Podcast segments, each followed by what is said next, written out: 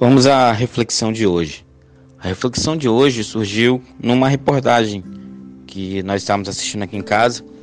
Ela falava sobre os ribeirinhos no Rio Amazonas, a dificuldade daquelas famílias, a, as coisas que aquelas crianças se sujeitavam, a necessidade, a fome, e aquilo nos chocou, aquilo nos incomodou, aquilo nos entristeceu. E como não podia deixar de ser, como mãe, a minha esposa quis aproveitar aquela situação para trazer uma lição para minha filha, para ensinar a minha filha sobre aquilo. Então ela começa aquele discurso que toda mãe conhece: Minha filha, você está vendo aquelas crianças? Aquelas crianças não têm o que comer. Aquelas crianças é, têm vontade de comer as coisas e elas não têm. E você aqui em casa, escolhendo, dizendo que não gosta daquilo, não gosta daquilo outro. Algumas coisas você nunca experimentou, minha filha, e disse que não gosta. Aquelas crianças não têm o que comer. Aquelas crianças iam amar é, poder comer as coisas que você disse que não gosta aqui em casa. E aí ela vai continua o discurso. E ela diz: Tá vendo, minha filha? Aquelas crianças não têm brinquedo, aquelas crianças não têm nada. E você aqui não cuida dos seus brinquedos direito, fica reclamando, reclamando que não tem, reclamando que queria aquilo. Aquelas crianças não têm o que você tem. Sem argumentos, né? Minha filha ela fica calada e escuta todo o discurso da mãe, quietinha.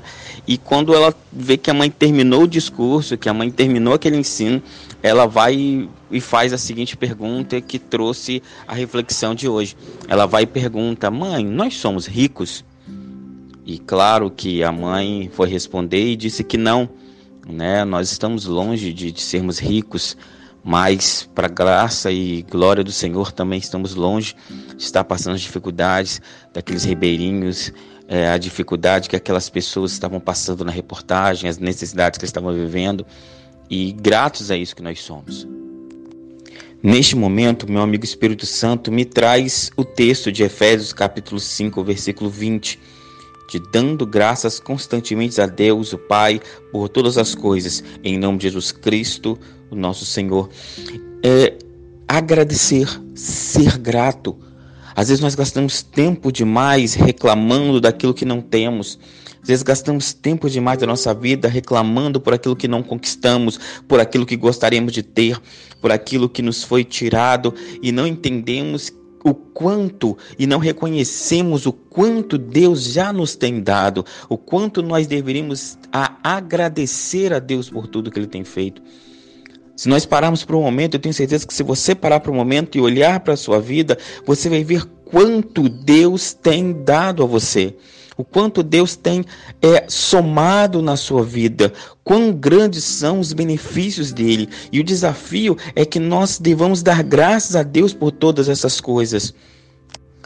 Eu não estou dizendo ou fazendo apologia à inércia, à negligência, mas estou fazendo sim menção à gratidão entendendo que mesmo que Deus tem dado a nós, não somos nós merecedores disso. É a graça dele sendo manifesta, é Deus no seu amor como Pai suprindo as nossas necessidades e dando a nós e nós como filhos reconhecendo a grandeza disso, reconhecendo o nosso não merecimento dessas coisas e sendo gratos a ele por tudo que ele já nos tem dado.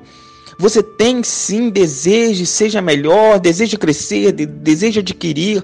Sim, tenha sonhos, tenha projetos, mas entenda, seja grato no processo, seja grato por tudo que Deus já fez.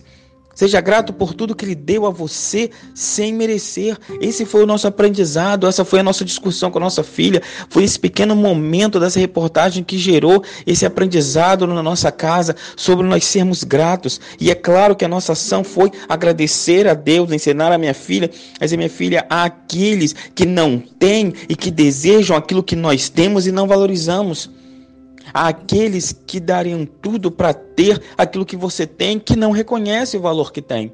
Então hoje o desafio é sermos gratos por tudo que o Senhor tem feito.